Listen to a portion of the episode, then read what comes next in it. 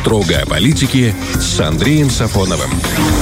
Продолжается вечерний дозор. В студии Валентина Демидова и Роман Трощинский. К нам присоединяется политолог Андрей Михайлович Сафонов. Здравствуйте.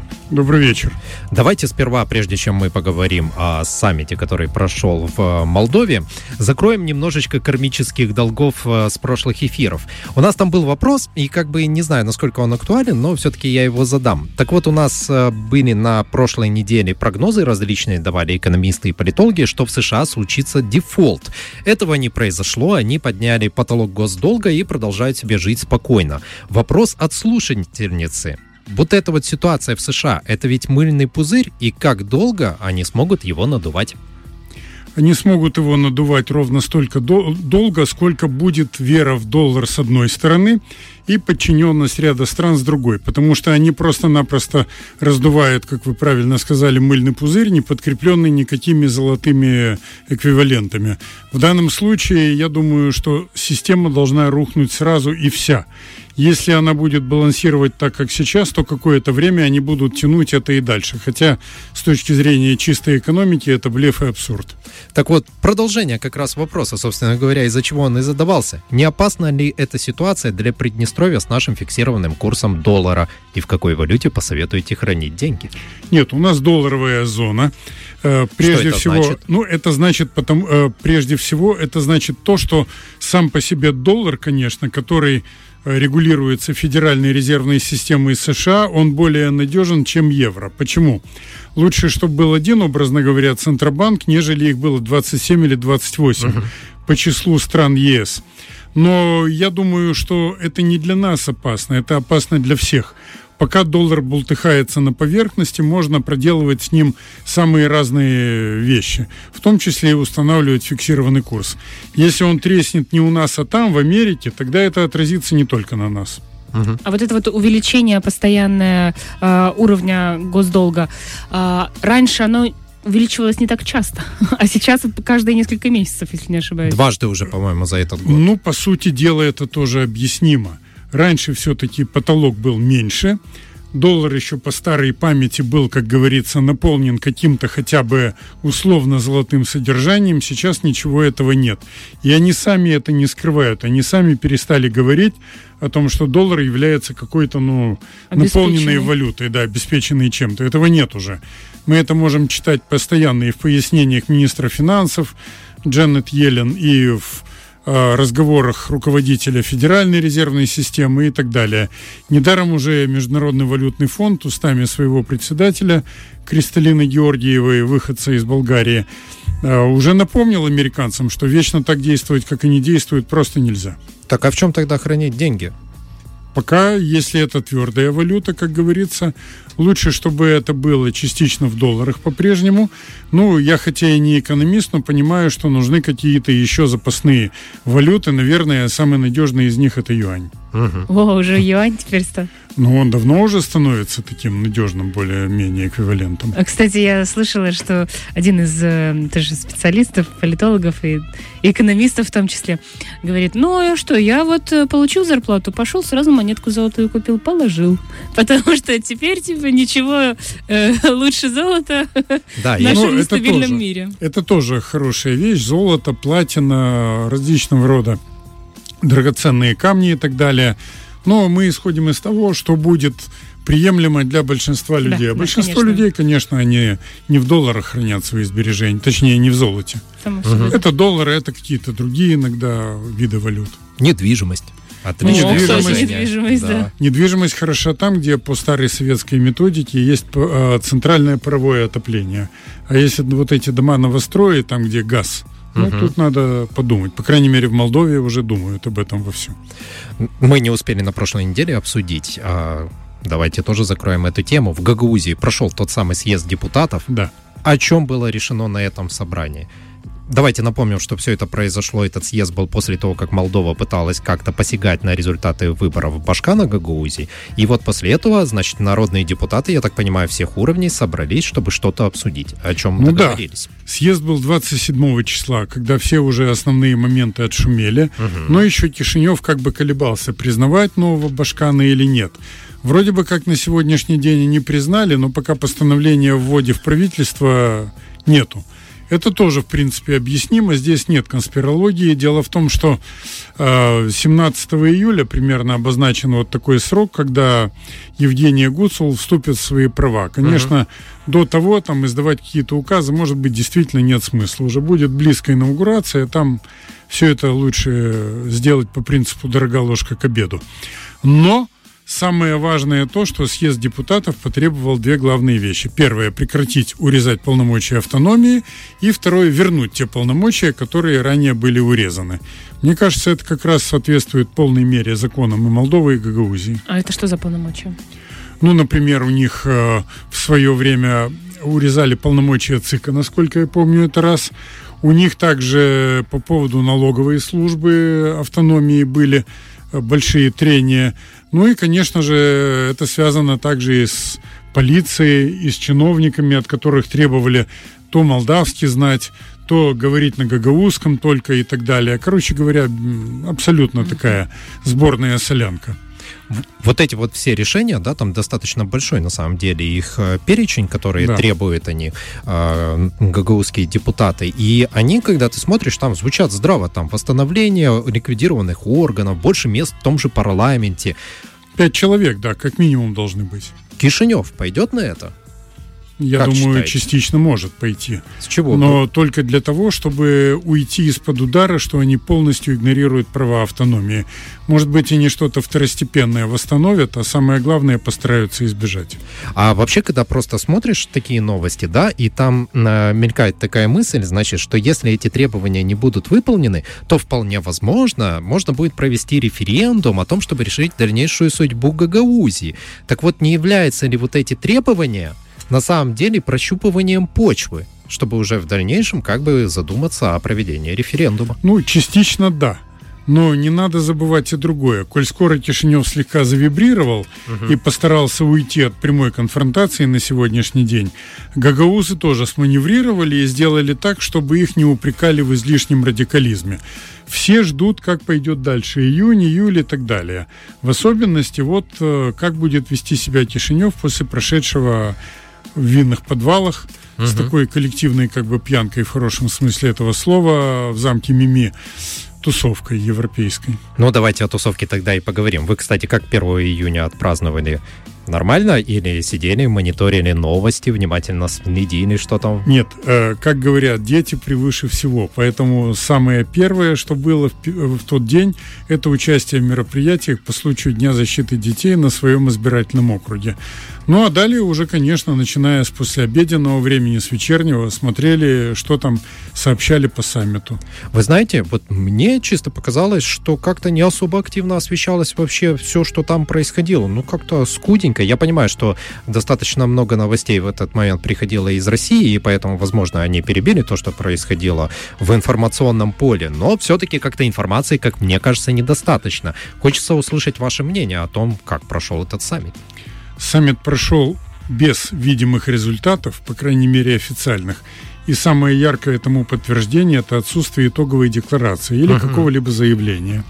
Или, может быть, заявление группы каких-то стран по поводу обозначенной проблемы. Ничего этого не было.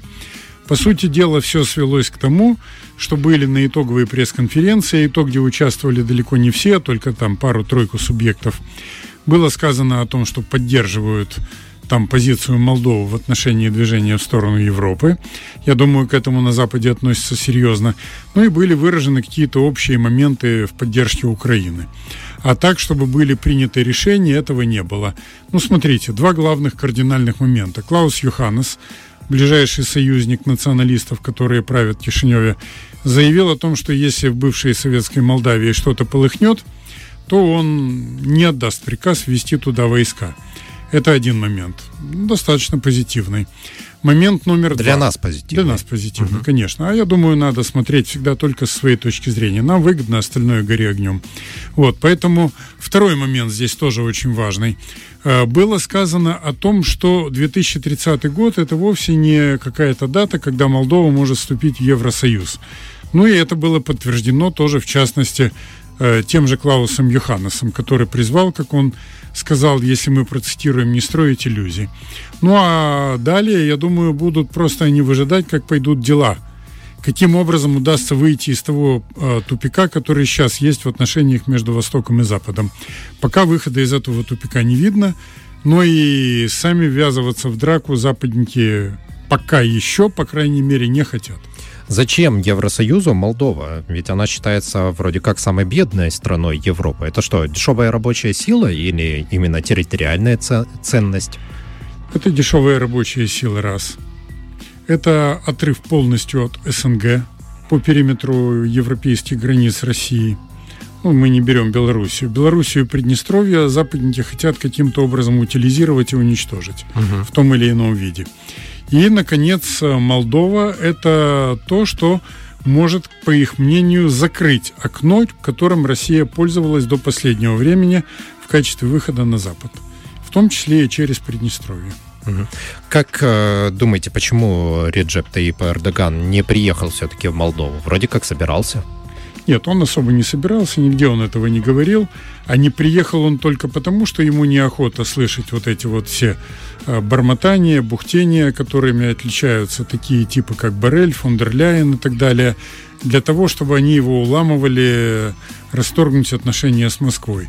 Он не поддался на шантаж, он не стал с ними очно беседовать, а значит, у них нечем крыть пока. А у нас были такие предположения, что, может быть, как раз на этом саммите между Арменией и Азербайджаном будет заключен мирный договор какой-то. Сядут за стол переговоров, о чем-то договорятся. Я так понимаю, этого не произошло. Опять же, почему? Некоторые говорят, что как раз из-за того, что Эрдоган не приехал. Ну, может быть, э, какую-то какую-то роль Эрдоган и играл, но дело в том, что для Пашиняна слить Нагорный Карабах открыто и еще и взять на себя официально за это ответственность, ну, это, учитывая кавказские традиции, означать может не только потерю трона, угу. но и кое-чего более дорогого. Поэтому я думаю, что пока еще армяне взвешивают – потому что отречься от территории, которая пользовалась их защитой и сама себя защищала, ну, в общем, это означает расписаться в том, что у тебя нет государства. А приезд в Москву накануне этих событий мог как-то повлиять на решение Пашиняна? Ну, может быть и так. В конце концов, там же миротворцы России присутствуют. Угу. Они оттуда не вышли, они не говорят о том, что собираются оттуда выходить. Следовательно, пока Россия подтверждает свои обязательства ранее взятые. Ну а американцы, французы, они пока только говорят.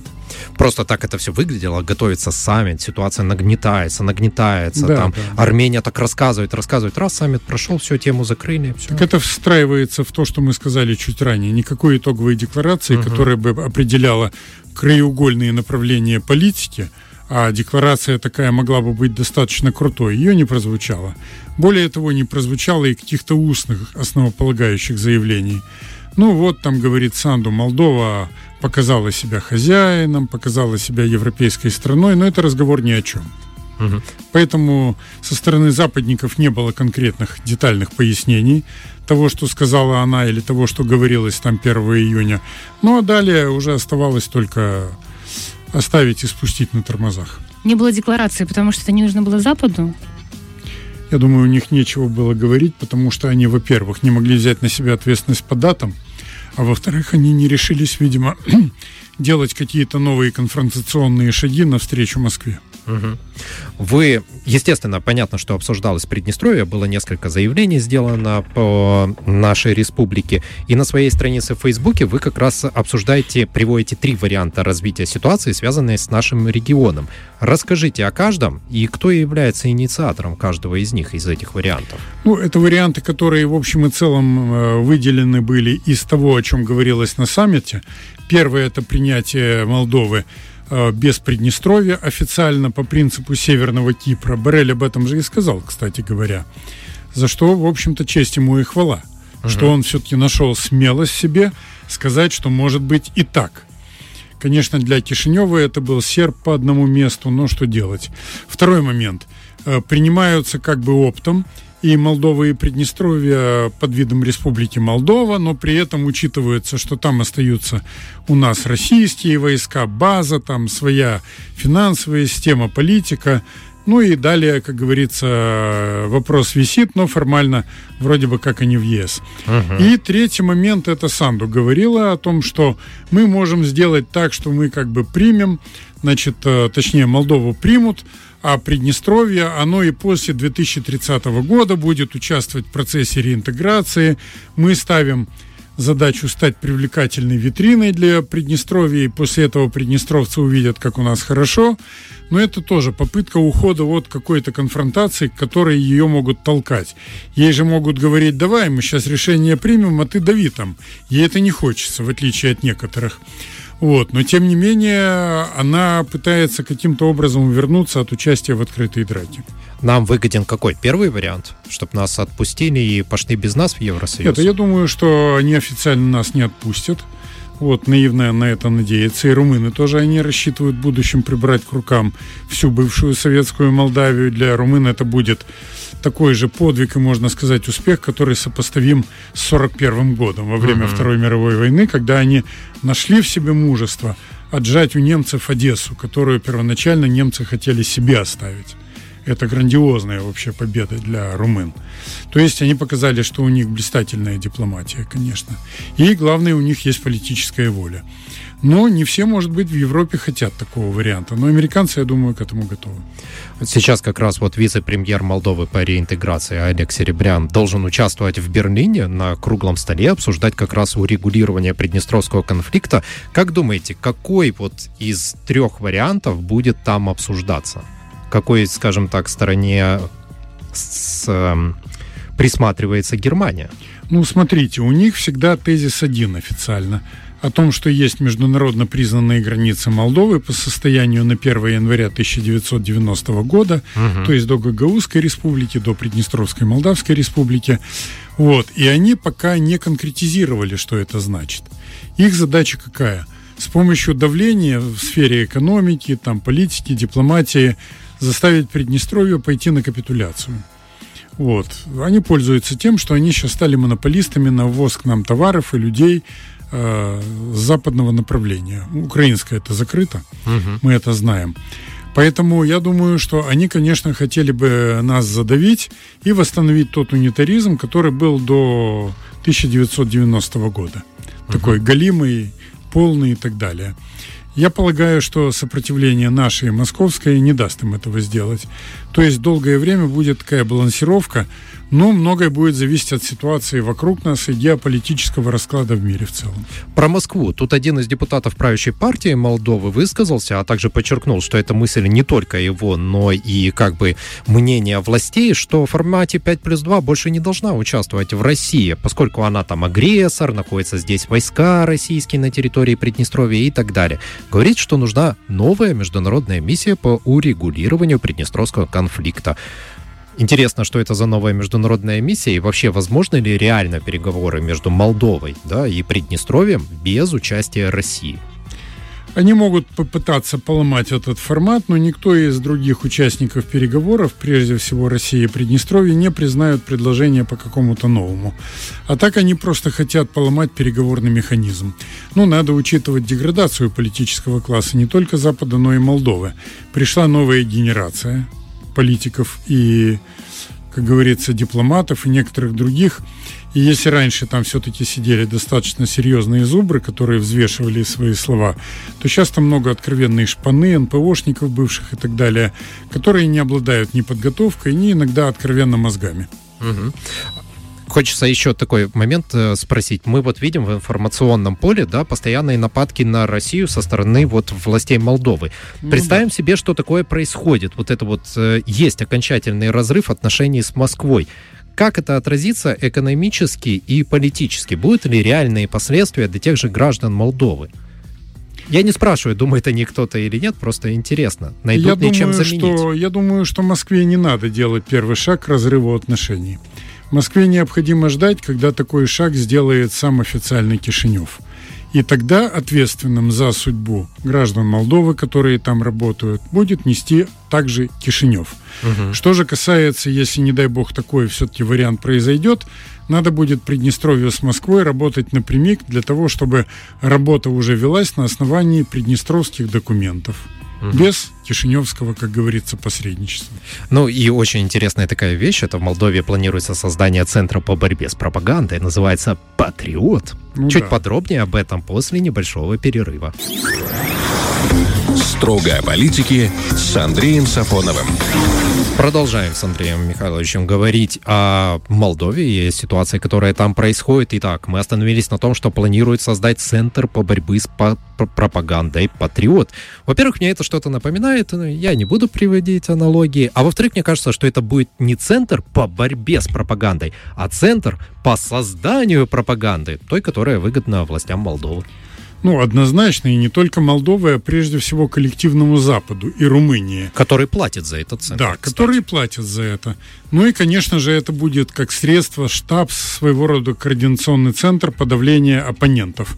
Или, по крайней мере, выработки каких-то контррекомендаций для борьбы с ними. Для борьбы с российской машиной медийной, белорусской, приднестровской и так далее. Но аналогия здесь простая. Это направленная против Востока Патриот, Патриот, это все делалось, я думаю, с такой как бы злой иронией, с шуткой.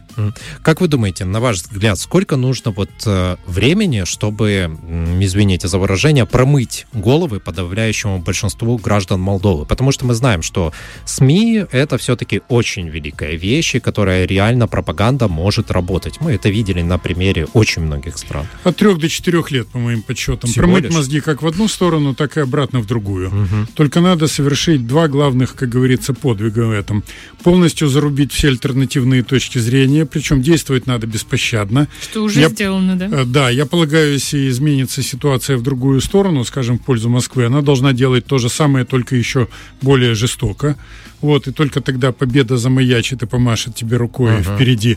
И второй момент, это надо придумывать новые технологии, постоянно их обновлять. И в частности сейчас, учитывая то, что основной удар направлен по кабельным сетям очень часто, и по каким-то интернет-ресурсам, необходимо пустить в ход как можно больше тарелочек, которые принимают спутники. Почему тарелочки? Потому что в основном э, многие люди, особенно среднего возраста, возраста старшего, особенно работяги на тех предприятиях, где еще, как говорится, что-то дышит, не совсем умерло, они приходят домой, они не суются в интернет и там, значит, не ищут какие-то сайты типа и на СМИ, Евроньюз и так далее. Они включают пультом телек, падают на диван. По пути иногда с товарищем можно принять 100 грамм на грудь вот, для хорошего настроения. А когда ты принял, тебя не тянет аналитикой большой заниматься. Ты читаешь бегущую строку, которая внизу идет, uh-huh. и показывают тебе там выпуск новостей с картинкой. Обычно до 10-15 минут сердце, так сказать, честного труженика это выдерживает. Потом начинается посыл матом всех подряд. Поэтому в данном случае, думается, надо э, усилить спутниковое вещание. Угу. Ну, а не будет такого, что будет ходить, срезать антенны эти все? Ну как, я думаю, что до такого, конечно, дойти можно, но тоже сложновато, потому что это будет как и чересчур. Как в свое время в Туркмении, ага. вот скажем, э, было так, что пытались поставить э, препоны, в том числе российским каналам, в первую очередь, еще когда был Ниязов жив. Угу. Ну, утыканы были все дома вот этими тарелками. Угу. Хорошо. Ответьте мне на вопрос, э, который очень хочется спросить. Молдаване это европейцы? Нет, молдаване это, как и мы, они европейцы территориально, но в плане менталитета это либо средние восточноевропейцы, либо это люди, которые несут в себе большой заряд евразийского начала. Потому что сам образ жизни молдаван, и, кстати говоря, валахов тоже, которые в будущем составили ядро румынской нации, это все-таки мостик между двумя цивилизациями, между Востоком и Западом. Да и Германия раньше не была она Западом. Ее всегда считали центральной европейской страной. Uh-huh. Это потом, когда американцы захватили э, половину европейского континента и установили там свою сферу влияния, они все это записали в Запад. Просто Майя Санду утверждает, что молдаване это европейцы, и я пытаюсь выяснить, кому они ближе. Все-таки европейцам, хотя это какой-то такой собирательный сейчас образ. Может Майя быть, Санду это человек, который вышла из Америки, из Всемирного банка, из этого офиса. Недаром она, когда была министром образования, она позакрывала кучу школ, которые частично потом пришлось открывать снова. Вот. И если бы, как говорится, она не оторвалась так сильно от своих корней, она бы помнила. А я думаю, она все равно это помнит. Вот эту патриархальную атмосферу, которая была всегда в Бессарабии, в Междуречии Прута и Днестра, которая отличалась религиозностью, четким христианским таким настроем, православием. Поэтому говорить о том, что Молдавия, по крайней мере, это Запад, это абсурд. Но, во всяком случае, судя по всему, молдаване это не румыны, потому что Майя Санду отказалась от объединения с Румынией. Говорит, что народ не сильно это поддерживает. Она не отказалась. Она просто констатировала, что большинство людей против.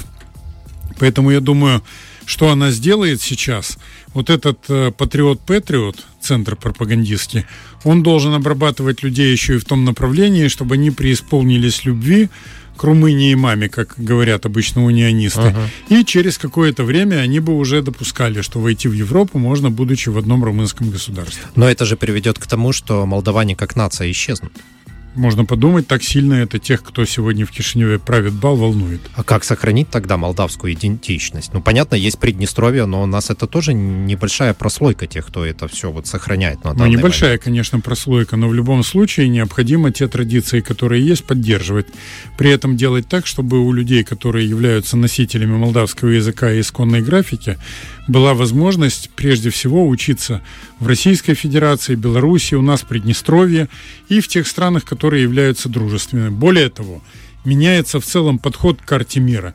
Не надо ехать на Запад учиться. Масса э, университетов и учебных заведений на Востоке, в таких странах, как Китай, э, может быть даже, например, э, те же Филиппины, может быть Индия, это все-таки индоевропейская, юго-восточно-азиатская и прочие э, территории, это огромная кладезь культуры.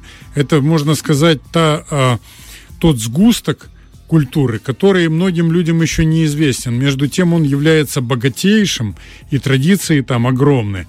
Когда еще англосаксы бегали в шкурах с каменными топорами, то уже на Востоке были и летописи, там были и искусные историки. И там были, конечно же, еще и люди, которые по тем временам являлись носителями энциклопедических знаний в научной сфере. Но просто-напросто пора уже обрушить Запад с тем, чтобы он отошел на второй и третий план.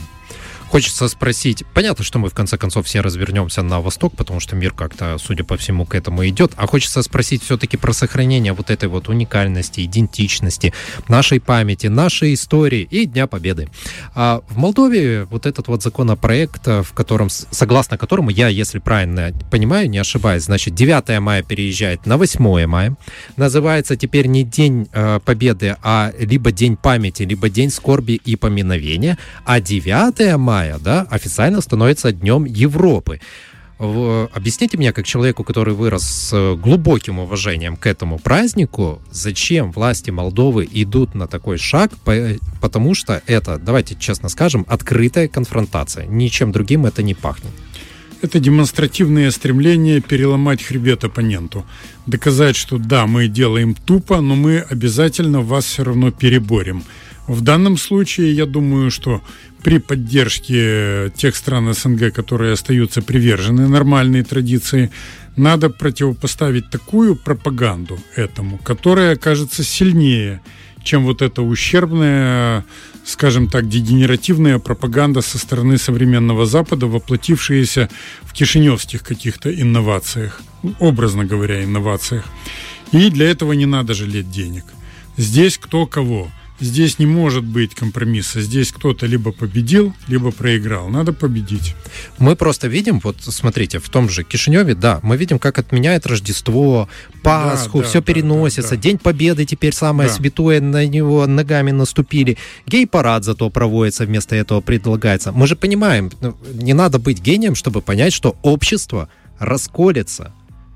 Не понимаю, зачем идти на такие откровенные. Да, можно, в конце концов, можно забарывать как-то потихонечку, полигонечку, но не трогать прямо день это, победы. Это, это проявление общей западной нервозности. Раньше они думали, что время работает на них, что его много, что Запад будет силен, как и раньше. И они как бы с барского плеча, с легонца, с высока они иногда давали где-то шаг назад, где-то вели разговоры в миролюбивом внешне тоне, угу. а сейчас они нервничают, они видят, что время работает не на них. Поэтому их задача взять территории под полный свой контроль, полностью переформатировать, э, перечипировать мозги э, своих, как они считают, подданных и для этого у них, они считают, времени мало. Поэтому давить надо жестко, сильно и быстро. Интересно просто, как люди воспримут, когда у половины мира, там, и, может быть, большей части 9 мая действительно такой день важный, щемящий сердце, а в э, Молдове, судя по всему, будет день плясок и танцев. Как в Молдове встретили этот законопроект? Я думаю, что раскол там пошел, конечно, жесткий. Причем даже среди сторонников Запада он воспринимается неоднозначно. Но они рассчитывают на то, что просто не дадут оппонентам каким-то образом высказаться. Или маргинализируют их. Как считаете, в, как нам в Приднестровье не растерять вот эту память о Великой Победе? Я объясню, почему спрашиваю. Дело в том, что уже несколько лет подряд есть объективные причины на это, но очень сильное недовольство в социальных сетях тем, что происходит вокруг этого праздника. Говорят, что уделяется ему все меньше и меньше внимания, и многое делается ну, для галочки. Я думаю, что в этом есть значительная доля правды. Из этого надо и органам власти извлечь уроки. Это объективная сторона дела, там, где правда. Есть одновременно здесь и натяжки, потому что мы знаем, в социальных сетях работают тролляки, как говорится, поганые, голимые, и очень часто работают сразу с нескольких аккаунтов. Более того, некоторые из них представляют молдавские, украинские, uh-huh. там румынские службы специальные, которые опять-таки работают в унисон.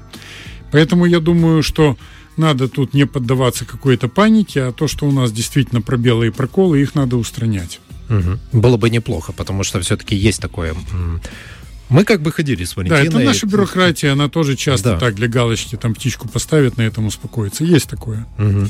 Ну, будем надеяться, что в следующем году будет намного лучше. А Тогда давайте мы с Молдовой все-таки закончим. У нас есть совсем немножко времени, как бы минут меньше десяти. Давайте поговорим немножко о Сербии, потому что да. там совсем неспокойно.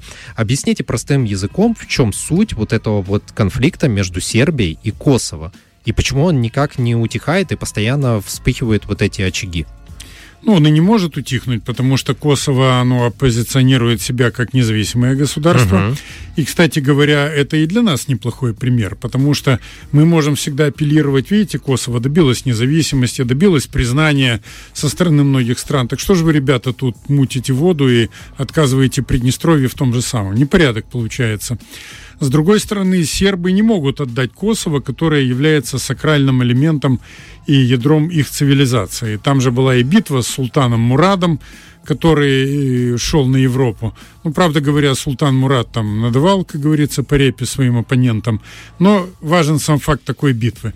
Поэтому сейчас для Косово важно было взять под контроль северные районы, там, где являются сербские общины достаточно многочисленными.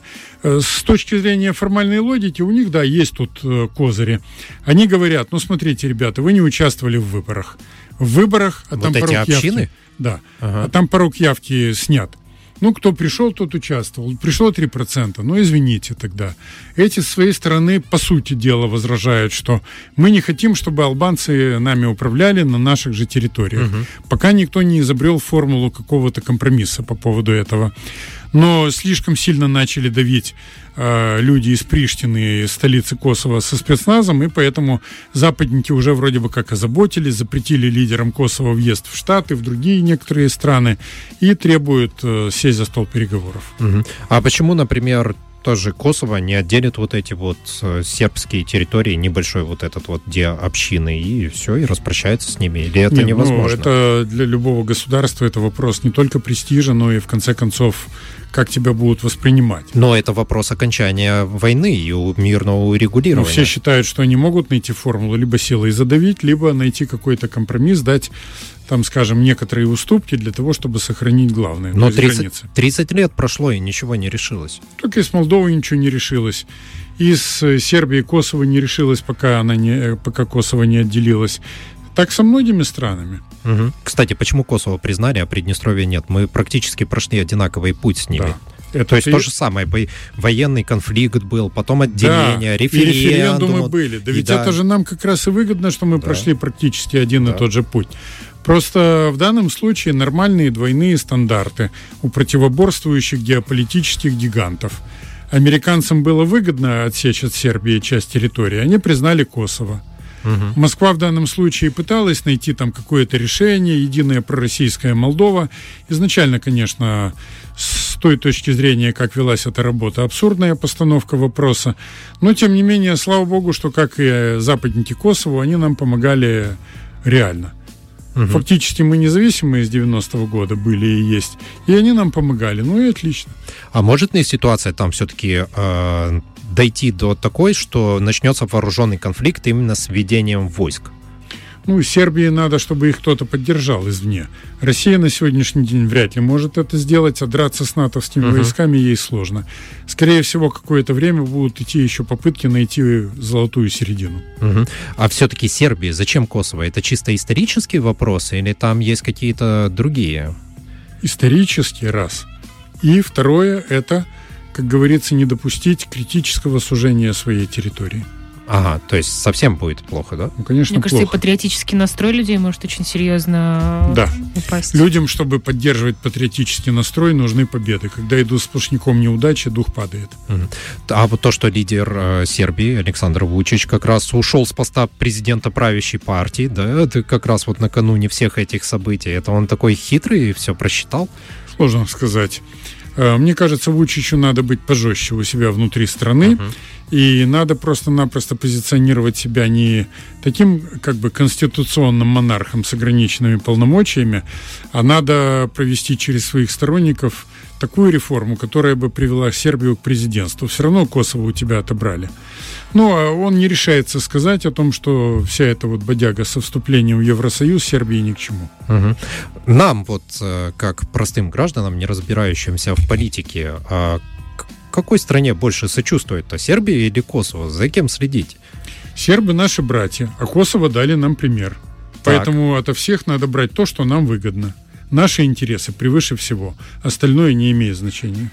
Ну и последний вопрос позвольте задать. Я просто вспомнил сегодняшнюю новость о том, что, значит, в Германии, в восточных землях побеждает партия э, ультраправых, альтернатива для Германии. И местные власти, ну, то есть правящие власти сейчас э, немножечко занервничали, как там было сказано в новости. Я в подробности не вдавался, но просто интересно ваше мнение. Как ультраправые, да, где национализм, ну, очень близко шагает под ручку практически с нацизмом, могут побеждать в Германии, которая они не, там не шагает, это все трепотня поганых либералов. Так. Э, это прекрасное известие. Если бы вообще эта партия взяла власть в Германии, это был бы самый лучший подарок, который мог бы быть и для России, и для нас, и для всех. А можно пояснить, э, что они внесут, э, что у них да, традиционные, традиционные ценности и выход из атлантической солидарности.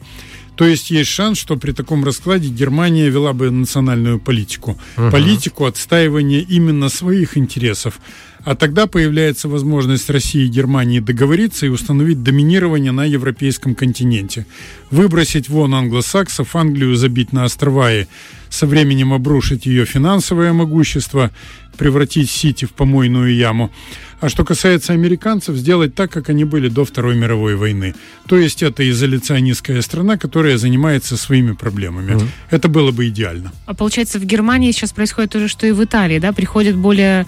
Э, более традиционалистская сила к власти. Можно сказать, что это будет такой парад в странах, либо это все-таки единичные случаи? Это начало. Но то, что именно Германия и Италия первые пошли по этому пути, это симптоматично. В Германии есть католические районы, есть более многочисленные протестантские со времен угу. Мартина Лютера.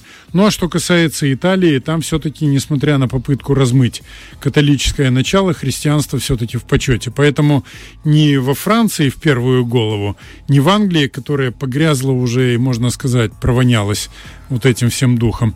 А именно в этих двух странах какой-то позитивный, хотя бы немножко, но все-таки сдвиг пошел. Еще один, извините, Да, еще один момент, получается, все-таки вот есть совпадение, да, Италия была фашистская, Германия была фашистская, э, и вот все-таки есть в партиях, которые начинают пользоваться популярностью, где-то да проскользнет, у какого-нибудь лидера это партии проскользнет какое-то высказывание, какой-то жест. И Или выяснится, это- что он поклонник. Да, там, да, да. например, И все-таки это внутри напрягает, да? То есть прошлое Мне этих кажется, стран. нас должно напрягать больше вот эта гомосятина, которая в англосаксонских и союзных им странах находится. Объясняю почему.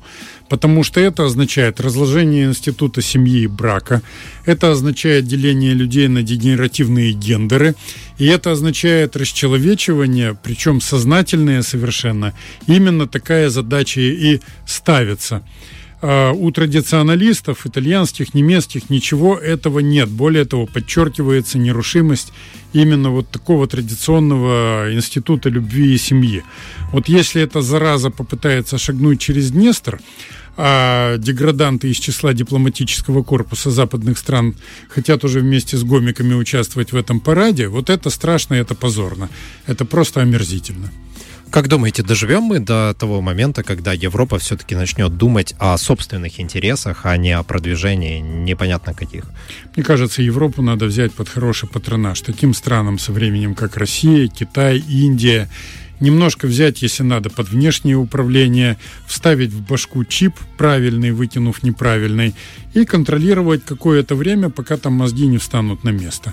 Потому что пока, как говорится, не дашь пинка, никто не побежит.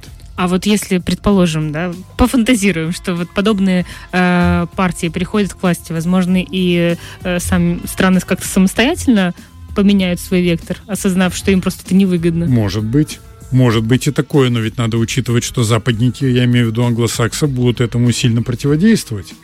Более того, они не остановятся перед убийствами, переворотами и так далее. Поэтому бороться надо с ними, как говорили китайцы, острием против острия. На каждый удар удар более мощный. Мгм. Ну, во всяком случае, пока мы видим, что тот же Олаф Шольц э, огребает на орехи, Ну, это выступая перед это своими... марионетка и ничего больше. Да, и видим немножечко слом в э, европейских лидирующих странах, что все-таки есть у них понимание того, что нужно было бы подумать и о своем народе. Будем надеяться, что так будет абсолютно везде, и будем надеяться, что вы продолжите приходить к нам, а мы будем разбирать все так же хорошо, как и вы. Ну и надеемся, что нашим радиослушателям это тоже нравится. Сегодня у нас в гостях был политолог Андрей Михайлович Сафонов. Спасибо вам большое. Спасибо, друзья. А для вас в эфир вели Валентина Демидова. И Роман Трощинский. Всем пока. Строго о политике с Андреем Сафоновым.